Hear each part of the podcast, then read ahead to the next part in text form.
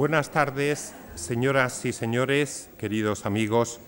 Continuamos hoy este ciclo de conferencias en torno a la presente exposición Celebración del Arte, medio siglo de la Fundación Juan March, con la intervención del profesor Javier Maderuelo. Durante los últimos cincuenta años, las artes parecen haber experimentado más cambios que los sucedidos durante el resto de su, la, su, ya, eh, su ya larga historia.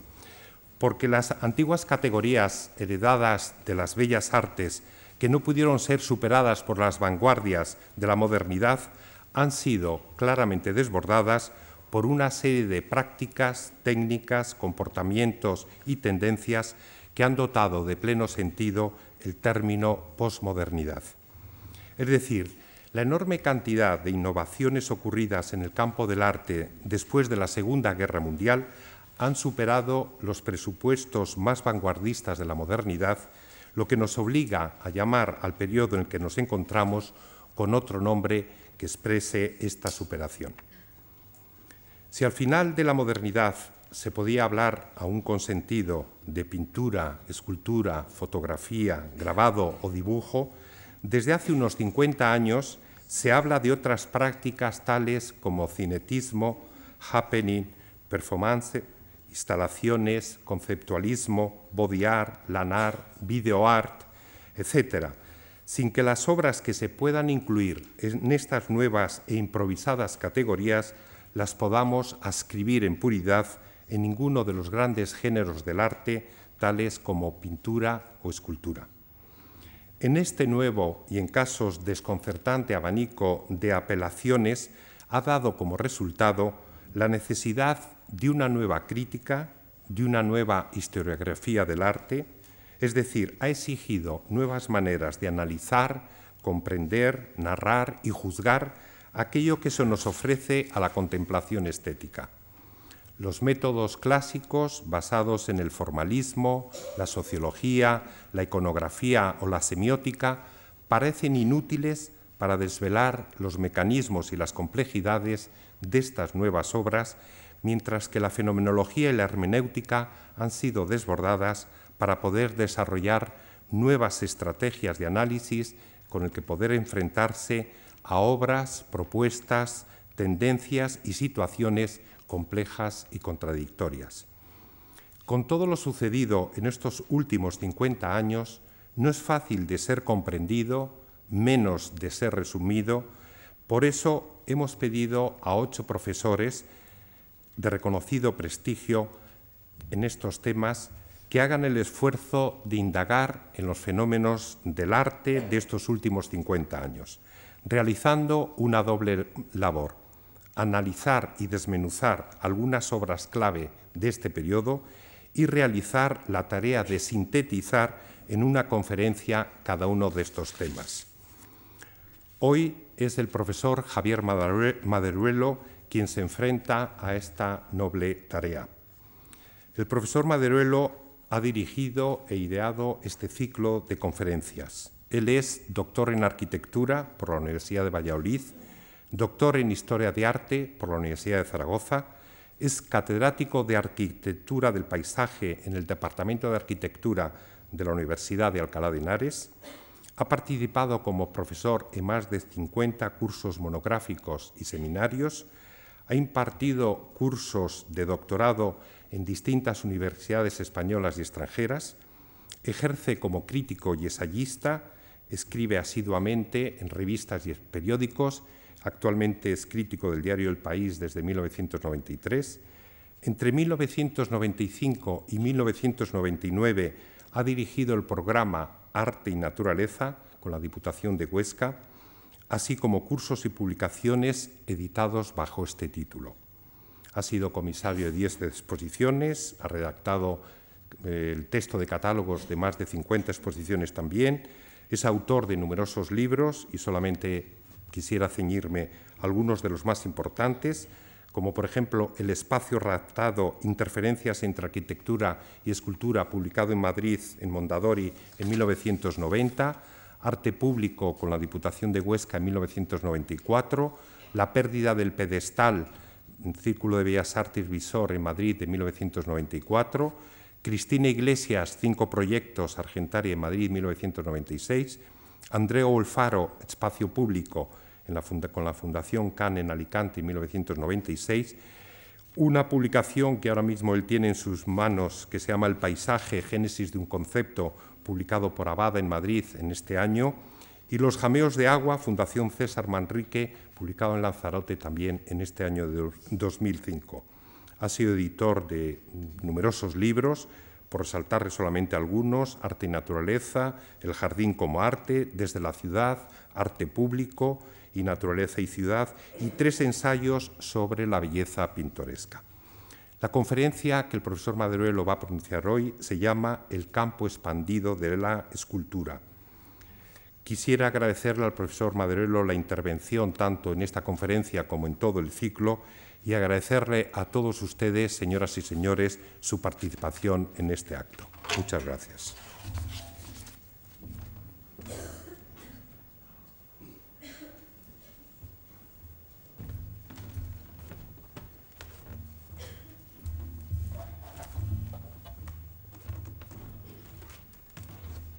Buenas tardes y muchas gracias a don José Capa por la presentación prolija que ha hecho de mis méritos. No me olvidaré, si tengo que hacer una oposición nuevamente, llevarle para que defienda estos eh, méritos. Muchas gracias a la Fundación Juan March por haber confiado en mí el desarrollar todo este complejo ciclo de conferencias, y por supuesto también muchas gracias a todos ustedes por haber acudido esta tarde a escucharme. Efectivamente, el título de la conferencia es El campo expandido de la escultura, e inmediatamente empiezo con ello. La escultura es reconocida como la más clásica de las artes. Esta circunstancia ha imposibilitado a la escultura para ser un arte vanguardista, condición que sí alcanzaron otras artes como la poesía, la pintura o la arquitectura. La calificación de antimoderna que Hegel aplica a la escultura, al considerarla el arte clásica por excelencia, y los ataques que sufriera por parte de Charles Baudelaire en mil ochocientos cuarenta y seis, cuando el poeta publica la célebre crítica titulada ¿Por qué es aburrida la escultura?, no son más que dos anuncios de lo que posteriormente será el descrédito de la escultura como arte de la modernidad y, por tanto, su descalificación e invalidación a finales del siglo diecinueve.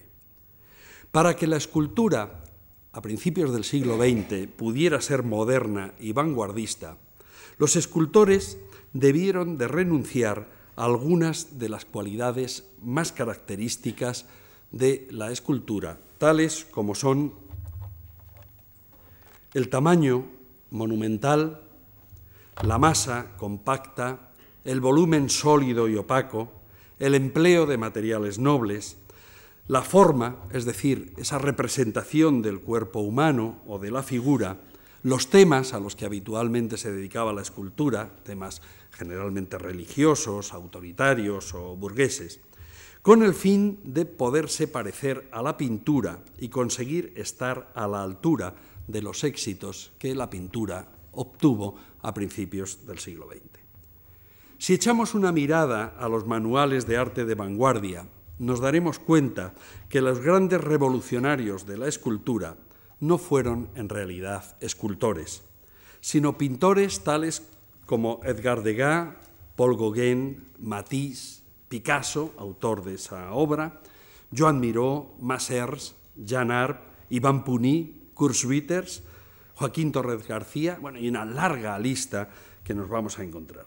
Es decir, los revolucionarios de la escultura son artistas que no se habían formado en la disciplina de tallar y de modelar, de esculpir o de vaciar, sino que desprejuiciadamente aplicaban sus experimentos y procedimientos plásticos ensayados en la pintura para realizar obras que desarrollaban en tres dimensiones. Por ejemplo, cuando Picasso realiza este vaso de absenta en mil novecientos catorce, una pieza que, como ven, tiene color, como cualquiera de los cuadros, y que mide veintiuno coma seis centímetros por dieciséis coma cinco y por seis coma cinco de profundidad. Es decir, se trata de una piececita que se puede coger como un vaso, efectivamente, con las manos.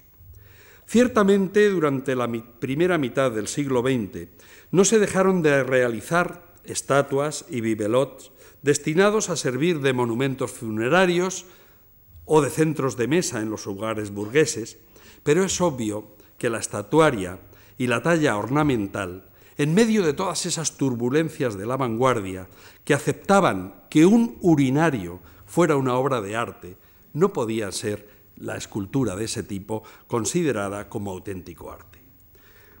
Así las cosas, después de la Segunda Guerra Mundial, la escultura se halla sumida en una especie de duda ontológica. ¿Qué es o qué puede ser la escultura? Durante los años felices del expresionismo abstracto, los teóricos de la pintura se habían dedicado a deslindar una serie de definiciones sobre lo que era o lo que debía de ser la pintura. Y así, Clement Greenberg, que ha sido, yo creo que mencionado por todos los conferenciantes de este ciclo, en el año mil novecientos sesenta, en un célebre artículo recogido en Arte y Cultura, argumenta que los pintores deben realizar, deben rechazar en su obra lo no pictórico, no pictórico entre comillas, para acentuar los rasgos únicos de la pintura, que para Clement Greenberg debían ser el carácter plano del cuadro, los límites de la tela y las propiedades cromáticas de los pigmentos. Este cuadro de Frank Stella, pintado un año después de que haga este programa Clement Greenberg, en el año mil novecientos sesenta y uno, respondería, yo creo que con una enorme fidelidad a esos presupuestos teóricos. Definida así la pintura como una superficie plana, con contornos determinados por la forma del lienzo y claramente pigmentada con colores, sin caer, como sucede en este cuadro, en ningún tipo de ilusionismo ni en descripciones de objetos ajenos al propio lienzo y a la propia pintura, el resto de las obras plásticas que no cumplían estas condiciones serían otra cosa, no podían ser pintura y podrían ser, por ejemplo, escultura. Tal vez por eso Sidney Gates, un año después de la definición de Greenberg, es decir, en el año en el que se pinta esta pintura, en mil novecientos sesenta y uno, se quejaba de lo siguiente. Escribe textualmente: parece que hoy todo objeto se puede llamar escultura. Para definir poco más adelante la escultura con la siguiente frase. Dice: una figuración con una presencia, algo que pertenece a un viejo linaje que se aprende siempre de la escultura anterior. Es decir, Gates está claramente buscando aquí ese linaje que Fidias va a determinar en el Partenón y que se va a extender a lo largo de todo ese lenguaje clásico hasta literalmente unos años antes a esto. Sin embargo, y a pesar de estas advertencias de Sidney Gates, Rosalind Krauss, veinte años después, en mil novecientos ochenta y uno, escribe lo siguiente, leo textualmente. En los últimos diez años se ha utilizado el término escultura para referirse a cosas bastante sorprendentes. Estrechos pasillos con monitores de televisión en los extremos, grandes fotografías que documentan excursiones campestres, espejos dispuestos en ángulos extraños en habitaciones corrientes, efímeras líneas trazadas en el suelo del desierto. Aparentemente no hay nada que pueda proporcionar a tal variedad de experiencias el derecho a reclamar la pertenencia a algún tipo de categoría escultórica. A menos, claro está, que convirtamos dicha categoría en algo infinitamente maleable. Bien, hasta aquí las palabras de Rosalind Krauss. Con estas palabras hemos entrado en lo que podríamos llamar, y en lo que la propia Rosalind Krauss llama, la escultura eh, posmoderna y su condición negativa. La condición negativa en la que cae la escultura es que, tras afianzarse la pintura en sólidas teorías, todo lo que no es pintura se puede denominar escultura, ya que dicha convención ha resultado, efectivamente, como preconizaba Rosalind Krauss, algo infinitamente maleable. Si Greenberg y otros críticos, como Michael Fried, también eh, eh, citado en este ciclo, fueron capaces de definir qué es pintura, los artistas que no quisieron hacer solo pintura plana, aplicando los pigmentos sobre una tela que acaba en unos bordes eh, nítidos, tuvieron que redefinir por sí mismos las nuevas convenciones de ese antiguo género que ya jamás se identificará con aquellas blancas estatuas del pasado. La redefinición de la escultura y sus valores se realizará en un doble campo, en el de la práctica artística, creando obras nuevas, y en el de la teoría, publicando incisivos artículos desde revistas como la neoyorquina Art Forum, donde escribieron artistas de la talla de Donald Judd, Sol Levitt, eh, Robert Smithson, Robert Morris y, en fin, casi todos los escultores del momento.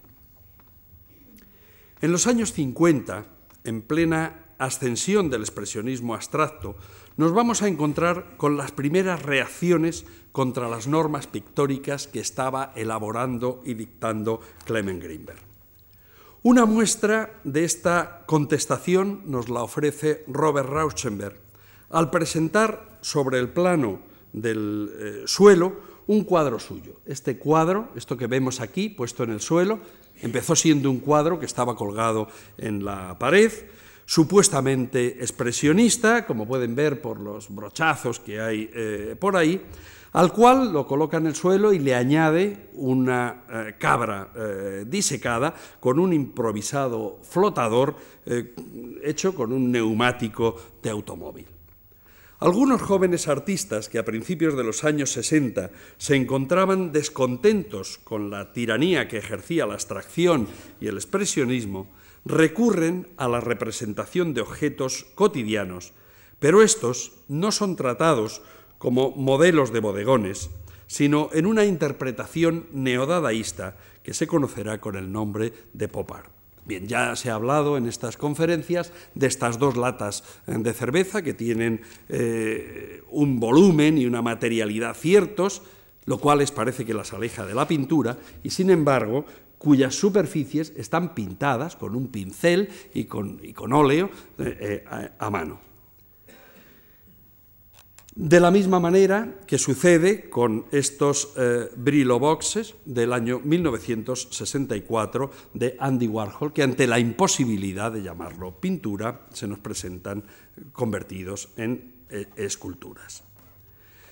Desde el punto de vista escultórico, es interesante destacar que una de las estrategias utilizadas por el pop art consiste en el cambio de escala, agigantando objetos que son presentados aislados como piezas sueltas, como hace Klaes Oldenburg cuando eh, imita un cono de, de helado y lo reproduce a un metro eh, de grande, o bien conformando instalaciones como esta Bedroom Ensemble, construida en mil novecientos sesenta y tres, en la cual se recrea un dormitorio a una escala un poco mayor que el tamaño real.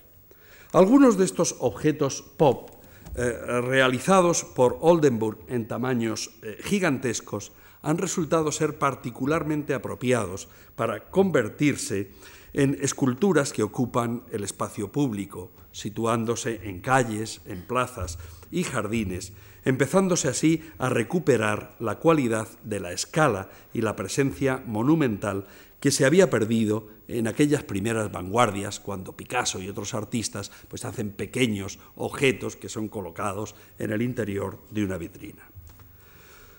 No solo los pintores figurativos, como Warhol o Oldenburg, Eh, se rebelan contra la tiranía del expresionismo abstracto. Un joven artista, Donald Judd, en mil novecientos sesenta y dos, que empieza pintando cuadros según los requerimientos ortodoxos de la abstracción postpictórica decretada por Greenberg, Hace este tipo de cuadros, unos cuadros cromáticos, planos, sin ningún tipo de alusiones y sin ningún ilusionismo. Para conseguir efectos plásticos, sin caer en el ilusionismo, lo que va a hacer es introducir pequeños objetos, es decir, clavar sobre la superficie del cuadro una especie de O que in- que queda ahí incrustada en el objeto y que produce una sombra real. Lo que estamos viendo aquí o aquí no es algo que está pintado de más oscuro, sino que la luz al incidir sobre el cuadro produce esa sombra. O también lo que hace es colocar la superficie, la superficie plana de, perdón, colocar a la superficie plana del lienzo unas solapas a modo de marco que, como ven, tienen una curvatura y sobresalen de ese plano del cuadro. El anterior era del sesenta y dos, este del sesenta y tres, este otro de mil novecientos sesenta y cuatro. Voy a traer una serie de obras casi en años sucesivos. A la misma vez que Andy Warhol, que Andy Warhol pasa de serigrafiar sobre el papel plano para hacerlo en las caras de un volumen prismático, tomando la obra la apariencia de esas cajas de jabón Brillo que hemos visto antes y que se pueden encontrar en cualquier supermercado, Donald Judd va también a pintar, a pasar de pintar en el plano, a pintar en estas cajas prismáticas que, como en, el, en la figura anterior, tienen un relieve eh, en un cierto punto, hasta dejar de pintar para construir estos prismas con materiales que en sí mismo poseen ya un color. ¿eh? Esto es de un color rojo anaranjado, esto es de un color eh, eh, metálico. Un color que, tienen las cualidades propi- que no tiene las cualidades propias del pigmento, sino del material con el que está hecho. Y esas cualidades pueden ser la opacidad, el brillo o la transparencia. Para Donald Judd, la mejor manera de no caer en el ilusionismo de representar objetos es mostrar los propios objetos, sustituyendo las apariencias por realidades. Y la mejor manera de prescindir de las alusiones es que estos objetos reales carezcan de cualquier posibilidad de parecido con otros, elaborando así una teoría sobre lo que él denominó objetos específicos y que el otro día ya fue expuesta por la uh, profesora uh, Carreño. Estos objetos geométricos, tridimensionales y simples son construidos como unidades modulares que se presentan generalmente agrupadas en cada obra según diferentes configuraciones, pero que, con su redundancia, concretan unas formas características que han tomado el nombre de minimal art. Estructuras de repetición como estrategias contra lo pictórico. En esta serie de obras de Donald Judd se pone de manifiesto todas estas estrategias compositivas y muy específicamente una fórmula que él va a acuñar que califica de una cosa tras de otra, una pieza tras de otra, todas las piezas iguales. La solución compositiva de Donald Judd fue volver a las formas volumétricas simples, unitarias, que, se resuelven absolu- que, ser, que, perdón, que resultan absolutamente evidentes, distanciándolas y disponiéndolas de una manera no relacional, siguiendo progresiones matemáticas o alineaciones una tras otra de manera tan neutral, autónoma y monótona como es el acto de contar. uno, dos, tres, cuatro, cinco, etcétera. Desposeídas de toda significación extravisual, literaria o simbólica, de todo elemento afectivo, así como de cualquier capacidad anecdótica, las cajas de Donald Judd fuerzan al espectador a tomar conciencia de la obra en el espacio que ella misma define. La repetición, la adición y la yuxtaposición de un elemento neutro y riguroso, realizado industrialmente, concentran toda la intensidad del gesto creador en la distribución elemental, que es la finalidad misma de la obra. El escultor, que en esta época extrema más los postulados enunciados por Donald Judd, es Carl Andre, quien parte de obras que pueden ser asimiladas a los objetos específicos de Donald Judd. Por ejemplo, esta pieza, construida también con volúmenes iguales que son colocados uno encima eh, del otro sin eh, establecer grandes complicaciones compositivas.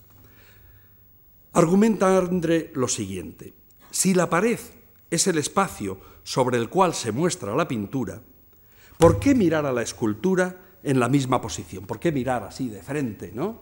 de pie a, a la escultura? ¿Por qué elevar la escultura sobre un pedestal para que el espectador, si es muy pequeña, pueda seguirla mirando de frente? Interesado por la obra de Constantin Brancusi, y más concretamente por la columna sin fin, y a la vez preocupado por acabar con la verticalidad de la obra escultórica, a Carl Andre se le ocurrió colocar la columna directamente tumbada en el suelo, como si fuera un fuste caído, ¿no? Todo esto es una fila de ladrillos refractarios colocados uno detrás de otro hasta formar algo que está en el suelo y que hay que mirar hacia el suelo, no de frente como la pintura. Surgen así una serie de obras constituidas por una fila de ladrillos refractarios o de ladrillos de hormigón que forman una hilera en el suelo, obligando a los espectadores a mirar hacia abajo para no tropezar con ella al pasar. Sobre estas obras, Carl Andre ha comentado: hasta un determinado momento yo hacía cortes en las cosas, ¿no? Lo que hace todo escultor, ¿no? de, de, de, de cortar. Luego me di cuenta que lo que estaba haciendo era cortar el corte. En lugar de hacer cortes en el material, ahora uso el material como un corte en el espacio, como algo que supone una barrera, ¿eh? como un corte en el espacio. Durante el verano de mil novecientos sesenta y cinco, Andre experimentó una especie de revelación mientras iba en una canoa por, el, por un lago en New Hampshire. Hacía tiempo que buscaba la ruptura con la verticalidad de su obra y en ese momento se le ocurrió que la obra debería ser tan lisa como la superficie del agua en la cual se encontraba. Es así como surgen en los últimos años sesenta los plain, estas llanuras formadas por superficies en las que se combinan chapas de dos metales que no levantan más que unos milímetros del suelo, pero que cubren extensas superficies y que acotan el espacio. Desde los primeros años sesenta, otro escultor, Robert Morris, participa muy activamente de los problemas planteados por, Judd, por Donald Judd y por Carl Andre, pero los desborda de muy diferentes maneras. Por ejemplo, con esta obra, creando unos cubos minimalistas, unos objetos claramente específicos, pero que van a ser construidos con espejos que reflejan el espacio circundante. Y de esta manera fijan la atención más en lo que reflejan que en sí mismos, ya que visualmente se disuelven en el espacio. Estamos viendo el cubo, pero estamos viendo reflejado el mismo suelo, ¿no? Y el suelo penetra como dentro del cubo, y los cubos se disuelven en el espacio. Algunas de sus obras prismáticas y sobrias premeditadamente evocan, como ya se ha señalado también aquí en otra conferencia, la presencia de los cuerpos, de un cuerpo tumbado, de un cuerpo eh, erecto, generando lo que podríamos llamar un espacio existencial, un espacio que ocupa el hombre y que llena con sus actos. Así, la atención se traslada de la obra que ocupa el espacio hacia el propio espacio y sus condiciones. El otro día presentaba también la profesora Francisca Pérez Carreño esta imagen y en realidad dijo simplemente que las paredes eran grises. Pero me gustaría parar aquí y hacer un breve comentario sobre esta imagen tomada en la Green Gallery en el año mil novecientos sesenta y cuatro en una exposición de Robert Morris que desde luego va a ser un corte en la historia de la eh, escultura. La sala, una sala no muy grande, pintada de un gris clarito, tiene los siguientes objetos. Un bloque que está atravesado longitudinalmente en la sala, recto, con un ángulo un poquito romo, una pieza en L que se apoya en el suelo y en la pared, otra pieza recta que se acodala en una de las paredes y en la otra, otra pieza en el rincón que cubre el triedro del rincón, otra pieza que flota con un, con, con, colgada de unos hilos de eh, eh, el techo.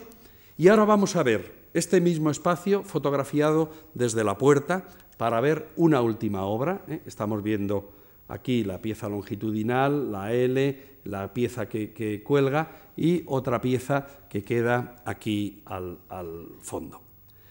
Estas piezas están construidas, todas ellas en contrachapado, están pintadas con el mismo gris con el que están pintadas las paredes de la galería, de tal manera que pasan a formar parte del espacio construido de la galería con la misma textura y con el mismo color, haciendo indiferenciables. Yo he hecho ahora aquí una enumeración de los elementos, pero haciendo literalmente indiferenciables los elementos del propio espacio.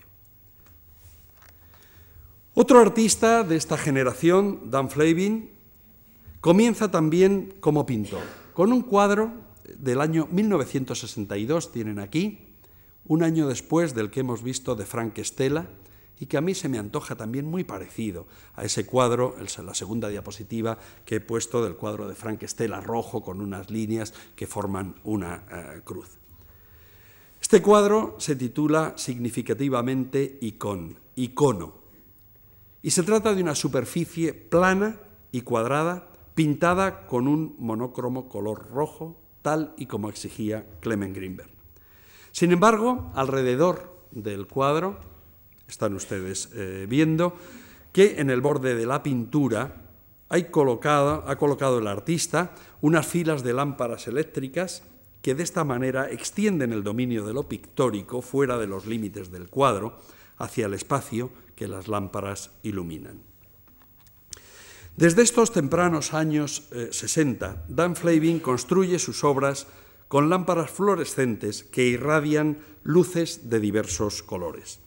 Esta obra, que siempre las obras de Dan Flavin son sin título, pero tienen entre paréntesis una dedicatoria, to Henry Matisse, es decir, dedicada al pintor Henry, Henry Matisse, se puede entender, sin embargo, como un enorme brochazo del color construido con luz de las lámparas, de tal manera que el pigmento que exigía Clement Greenberg se ha convertido aquí en una especie de brochazo, de arriba a abajo, hecho con luz. En esta otra obra, en esta otra obra, la forma cuadrada de la obra que está ocupando este eh, rincón parafrasea la tópica forma del cuadro y del bastidor, convirtiéndose en una especie de pintura en el espacio. O bien en esta otra obra del año sesenta y seis, reconstruida en el sesenta y nueve, sin renunciar a las alusiones, el título de esta obra hace referencia al monumento a la Tercera Internacional que Vladimir Tatlin construyó en mil novecientos diecinueve, con lo cual parece reclamar la condición no solo escultórica, sino monumental para estas obras que él está construyendo con tubos fluorescentes. A pesar de estar construidas con lámparas eh, fluorescentes, las obras de Dan Flavin no son las lámparas fluorescentes, sino el espacio que estas lámparas iluminan. Y de esta manera, el espacio es reclamado como material de la escultura. En el año mil ochocientos noventa y tres, el escultor alemán Adolf Hildebrand publicó en Estrasburgo un libro titulado El problema de la forma, donde diserta sobre el valor de la forma y del espacio en la escultura. Sin duda, la forma es uno de los valores que más claramente definen lo escultórico. No es, por lo tanto, extraño que este parámetro fuera en estos años sesenta objeto de una investigación específica. Si pintores como Jackson Pollock habían logrado disolver la forma de las figuras, ayudando a desvelar la esencia de lo pictórico, Robert Morris, en una exposición realizada en el año mil novecientos sesenta y ocho, de, diseminaré aleatoriamente por el suelo de la galería doscientas piezas de diferentes materiales con formas premeditadamente establecidas, realizando con esto una relación dialéctica entre forma y apariencia. Por ejemplo, unas piezas de fieltro con, que han sido cortadas con total precisión con una forma cuadrada, al dejarlas caer sobre el suelo, adoptan esta especie de amasijo impreciso y aleatorio. Y sin embargo, si extendemos esta pieza de fieltro, veríamos que es un cuadrado impecablemente cortado con una precisión, eh, desde luego, eh, eh, encomiable. O bien, cuando contemplamos estas grandes piezas de fieltro en las que se han practicado unos cortes regulares y precisos que, al ser colocadas, colgadas de un eh, punto, eh, adoptan muy diferentes formas que ofrecen una apariencia de casualidad o de irregularidad. Un escultor que se caracteriza por el fuerte grado de formalización de sus obras, como es Richard Serra, empezó también con este tipo de experimentos en los que el resultado formal depende del comportamiento azaroso que toman los materiales a ser colgados. Esta es una obra de Serra que está formada por correas, correas que son colgadas y que van a cobrar diferentes eh, eh, formas, que no tienen una forma definida de antemano. Un tipo de obras con las que Richard Serra se presenta en los primeros años sesenta consiste en salpicar plomo fundido sobre el diedro que forman la pared y el suelo de una habitación, o la forma que van a adoptar cuando Ese hierro, cuando ese plomo fundido ocupa el, el rincón. Con un gesto muy similar al del dripping ejercido por Jackson Pollock cuando arrojaba la pintura a borbotones sobre el lienzo tirado en el suelo, Richard Serra va a arrojar así también el plomo candente, el plomo fundido sobre el rincón.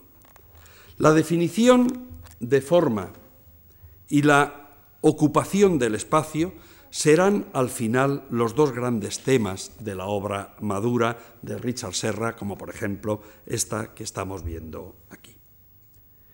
Por un camino aparentemente contrario al seguido por Robert Morris, un artista que militó en los primeros años del minimalismo, como es Robert Smithson, realiza obras de una geometría cristalina, pero no queriendo ser un mero constructor de objetos, pasó del minimalismo a la construcción de ese tipo de obras que hoy conocemos con el nombre de earthwork, de trabajos con la tierra. Si bien en sus obras, a pesar de estar realizadas en el territorio, con todas las implicaciones de irregularidad y circunstancialidad que este medio comporta, mantienen siempre una fuerte relación con la geometría, cuando construye un círculo en esa obra o cuando construye una espiral que va a, a ascender por esa colina artificial. Un aspecto, sin embargo, importante que aportará la obra de Robert Smithson no se refiere tanto a la geometría o a la forma, sino a la importancia que poseen el espacio y el lugar. Él establecerá también una relación dialéctica entre site y non-site, entre sitio y no sitio. Trabajando en un paraje determinado, alejado de la galería y del museo, donde se exhibe eh, la, la obra non-site, el artista recoge muestras del lugar, como piedras y arena, que ubica en el interior de unas cajas. Una caja, un objeto específico, como los de Donald Judd, en el cual ha recogido las piedras de un lugar en el cual ha estado trabajando. Aquí tenemos una sección geológica del lugar, las piedras de esa sección geológica, la sección geológica marcada aquí en la tapa de eh, la caja. Estas cajas, construidas como objetos específicos minimalistas, que suelen tener un alto grado de formalización, constituyen el non-site que hace referencia al site, al sitio en el cual ha sido desarrollada la experiencia en el campo.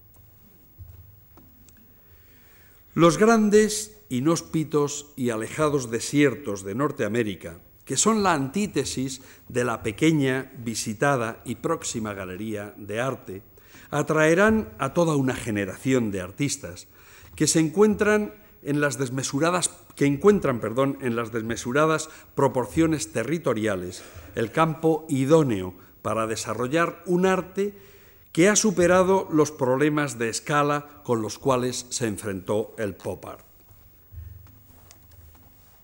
En el verano de mil novecientos sesenta y ocho, Walter de María, como si quisiera parafrasear al escultor Julio González, se propuso dibujar en el espacio.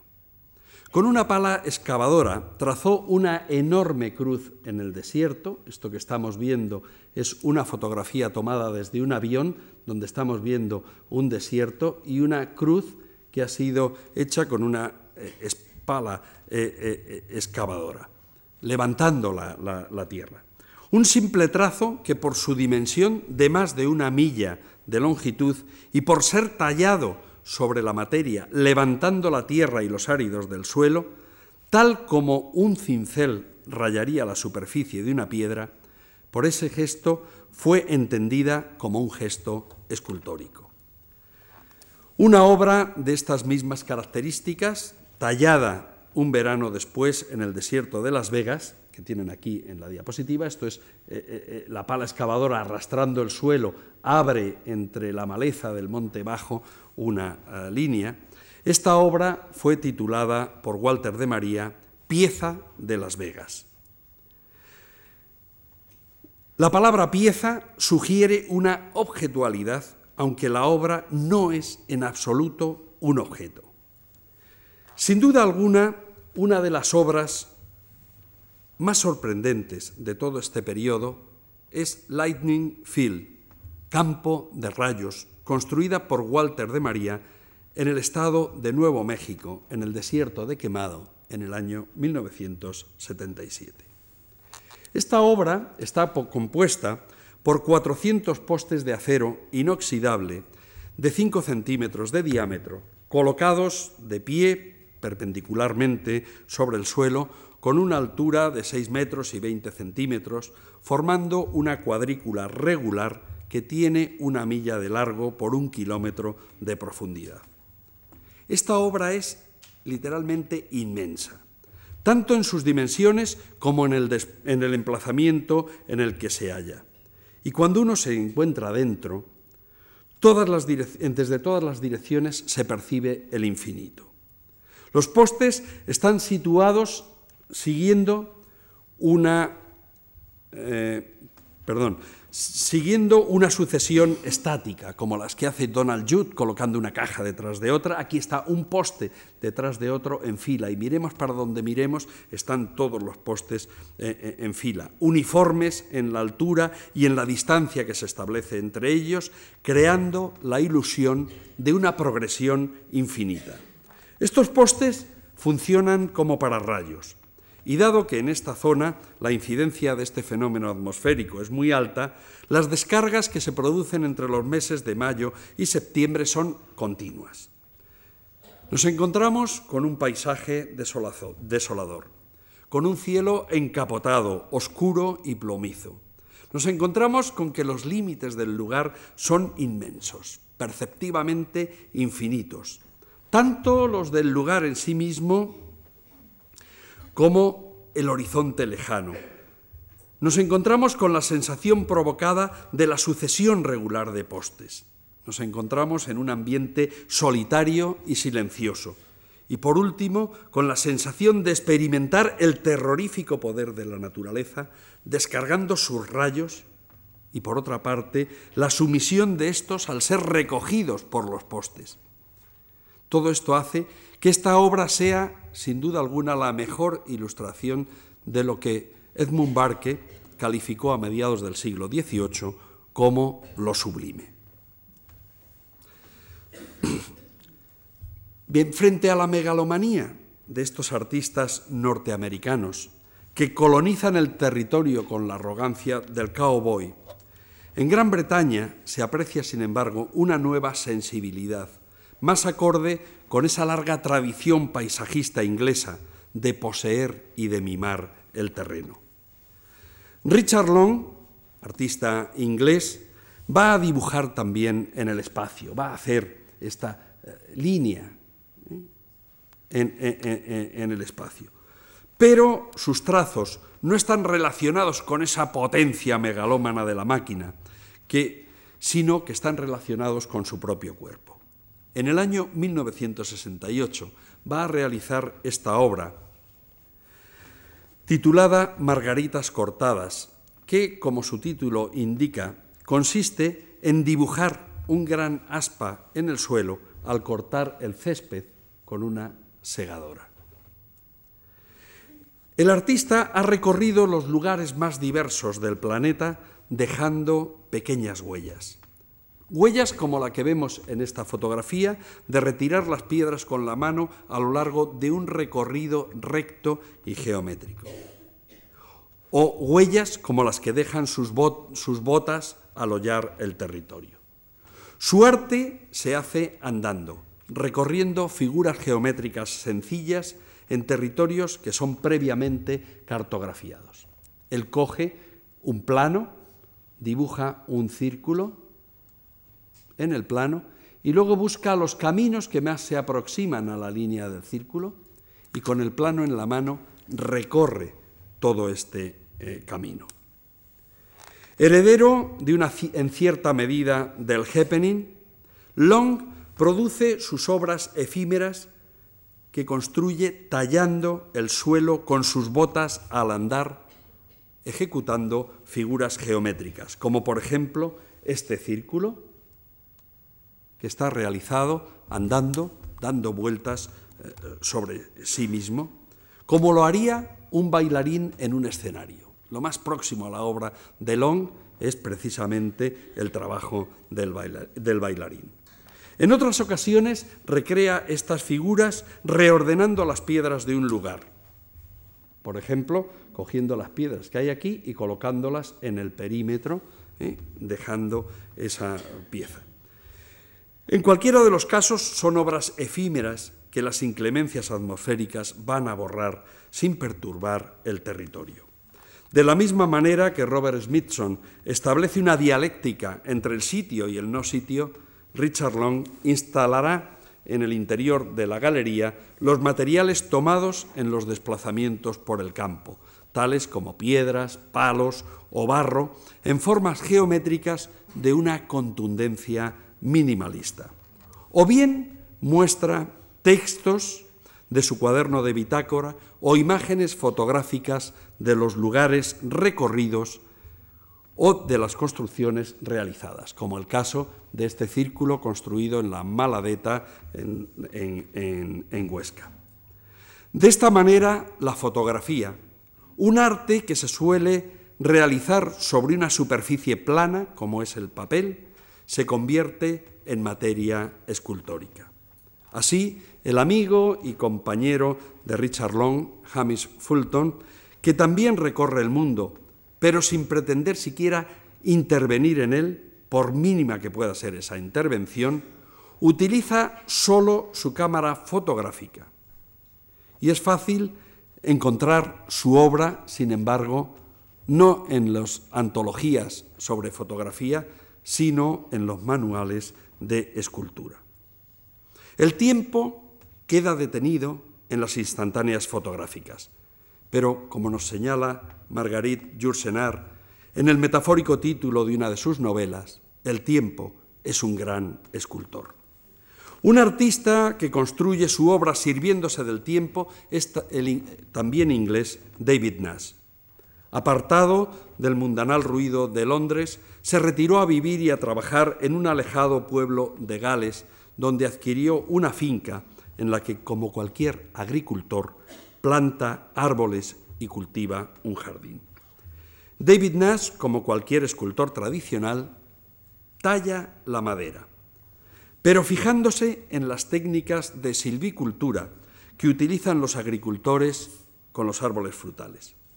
Él trabaja no solo la madera de los árboles cortados, sino los árboles vivos, que modela hasta conseguir las formas de crecimiento deseado.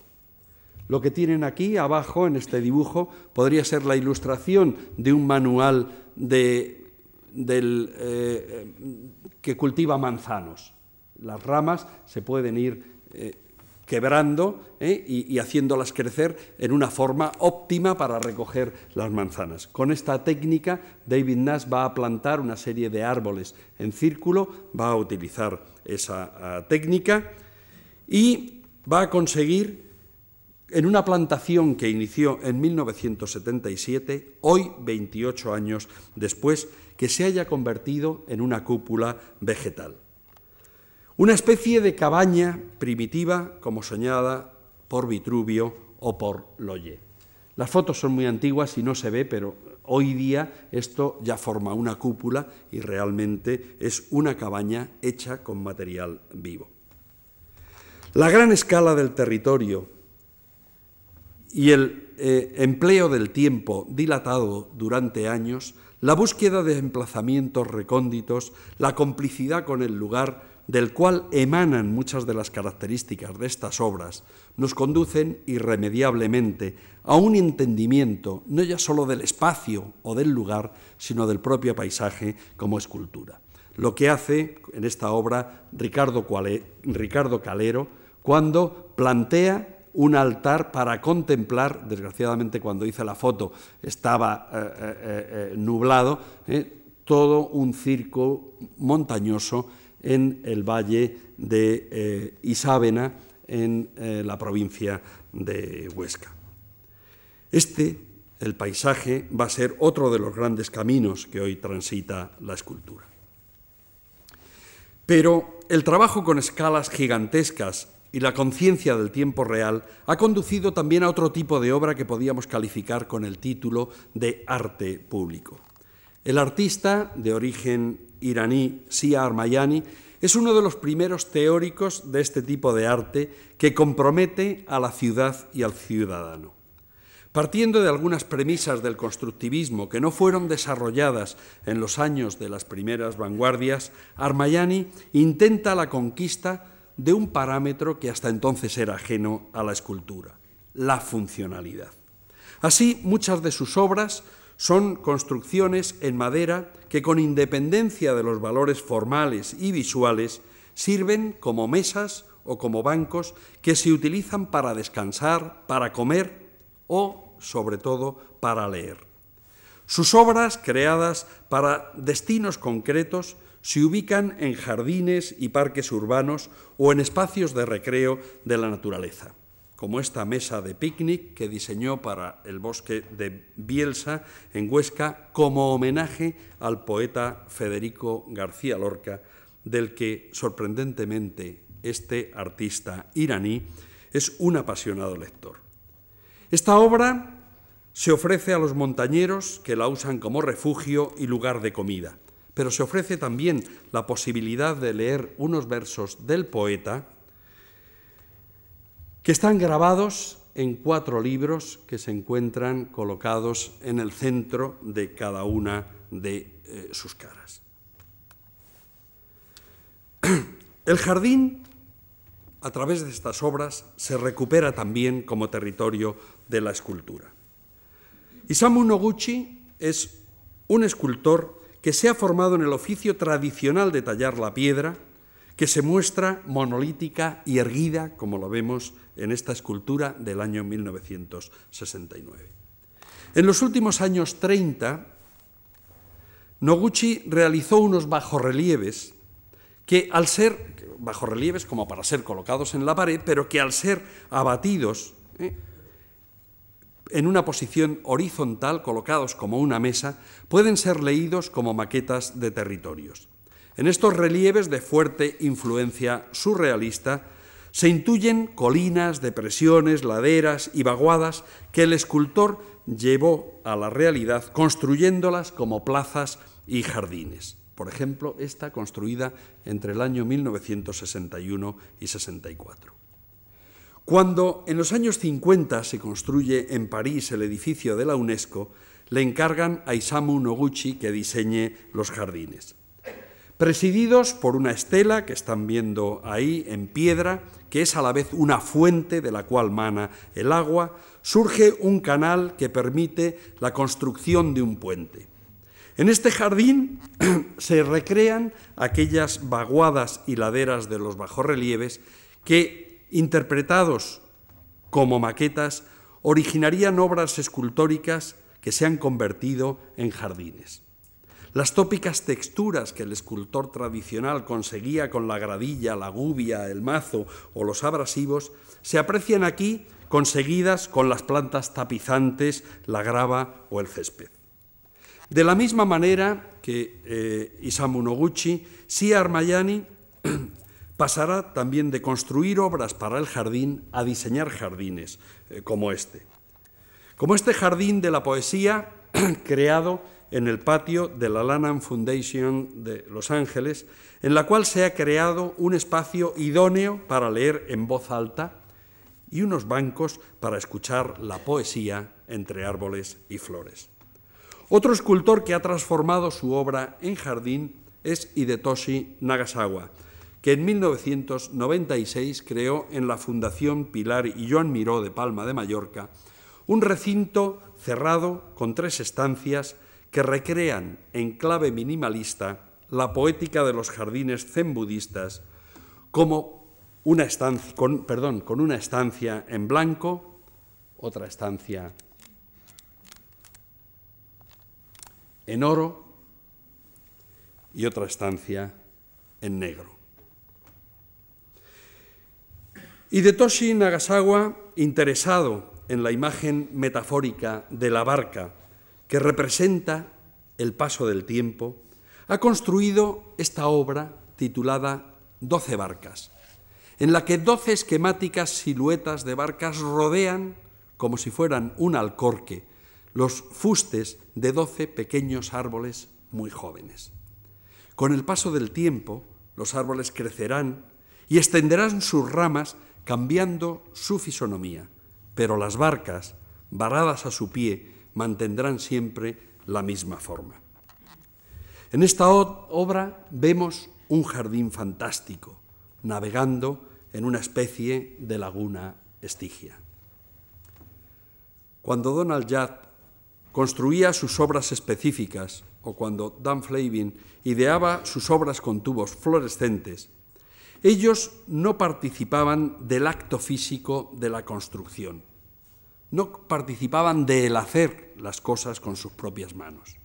Ambos, al igual que la mayoría de los artistas de esta época, se servían del trabajo de obreros especializados y de procedimientos industriales de producción que reclaman maquinaria e instalaciones sofisticadas para construir sus ideas. El propio Dan Flavin confiesa en un cierto momento, y leo textualmente: «Resulta para mí fundamental no ensuciarme las manos. Reivindico el arte como pensamiento».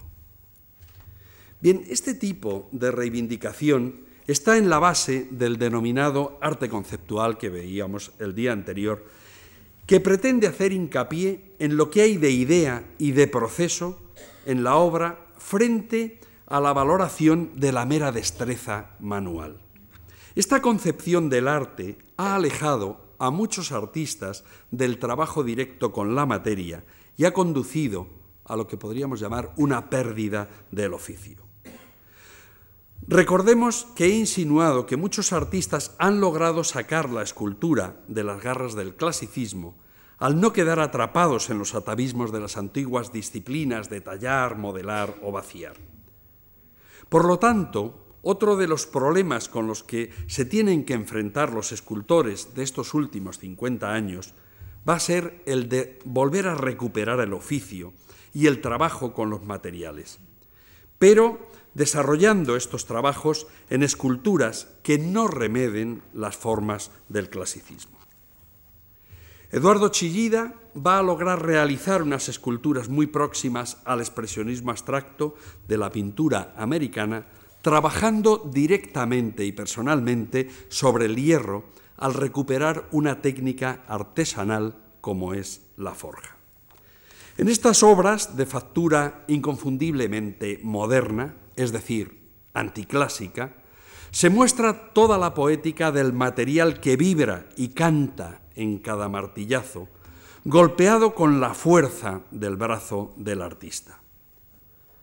La talla directa en la madera, otro material también anticuado, en una era de la tecnología, tendrá también en artistas que trabajan en el ámbito del land art, como David Nash o Alberto Carneiro, al cual corresponde esta fotografía, asiduos practicantes.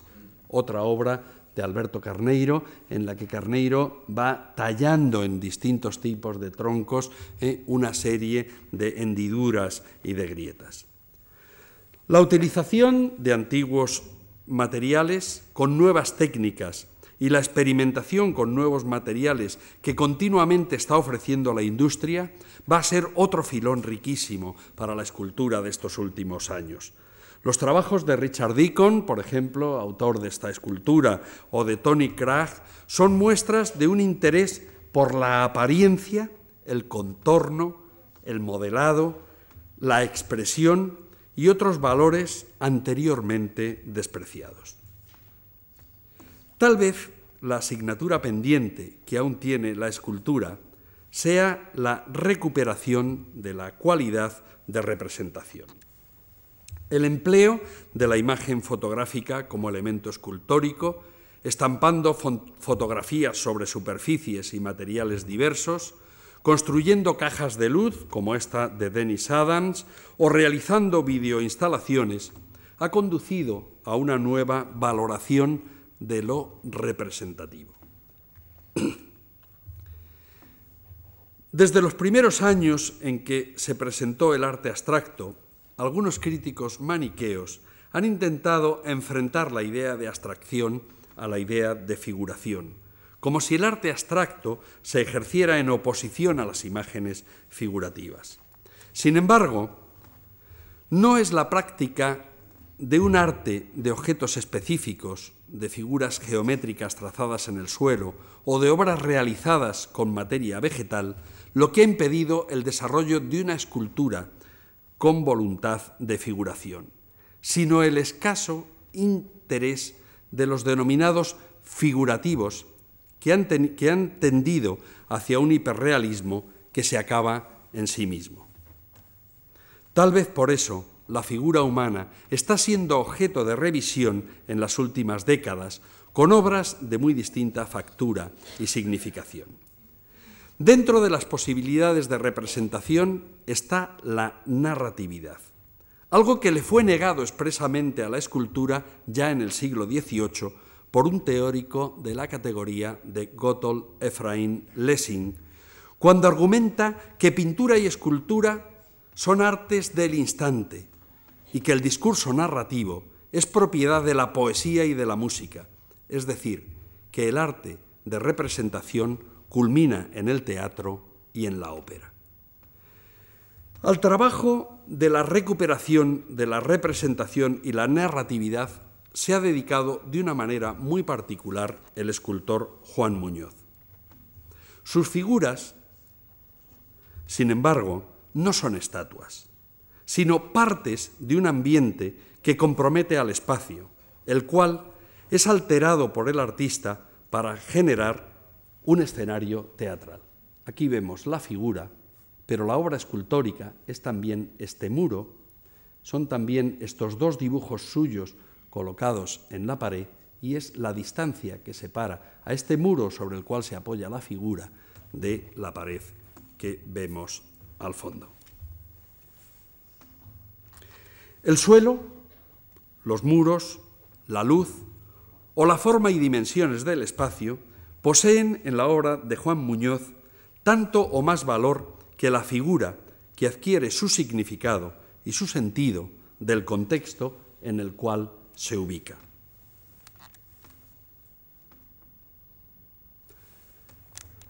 La obra de Juan Muñoz, titulada Primer pasamanos, es un objeto de uso cotidiano, un pasamanos de escalera vulgar, un objeto como los utilizados por los artistas del pop art, pero con una presencia real. Es decir, no se trata de una construcción en lona como las que hace Oldenburg, sino que es un pasamanos que podría uno comprar para poner en la escalera de su casa. Esta obra puede servir para comprender el nivel de representación, en el sentido más teatral de la palabra, que posee el trabajo de Juan Muñoz. Cualquier pasamanos nos ofrece seguridad e invita a que nos sujetemos en él para evitar una caída o para aliviar el peso del cuerpo. La luz, ese elemento reivindicado por Dan Flavin, utilizada en esta obra como recurso teatral, nos desvela, por medio de la sombra que arroja sobre el muro, que tras la apariencia de seguridad del pasamanos se esconde una navaja abierta que al pasar la mano nos desgarrará los dedos. Si el vacío del espacio, el transcurso inexorable del tiempo y la inmaterialidad de la luz se han reivindicado como materiales escultóricos, a nadie le asombrará que a estas alturas se intente esculpir con el sonido. El compositor John Cage, antes de ayer mencionado por Alberto Ruiz de Samaniego, escribió en mil novecientos ochenta y cinco un poema en homenaje a Marcel Duchamp que tituló Escultura musical. La música ha intentado también durante estos cincuenta últimos años buscar su sentido en la espacialidad, trabajando con masas sonoras, objetos musicales, tal y como Pierre Schaeffer denominó a los sonidos concretos, y en la construcción de paisajes sonoros, generando así un vocabulario y un campo topológico común a la escultura y a la música. Artistas como Bill Fontana o como Bruce Nauman han logrado crear auténticos espacios ocupados por el sonido, como un cuerpo sólido ocupa el espacio. Juan Muñoz también se ha servido del sonido, de la música y de las palabras, escribiendo y desarrollando obras radiofónicas en las que comenzó describiendo la apariencia de algunas de sus obras, hasta llegar a llenar con su voz y sus silencios el espacio sonoro que se desarrolla en el tiempo.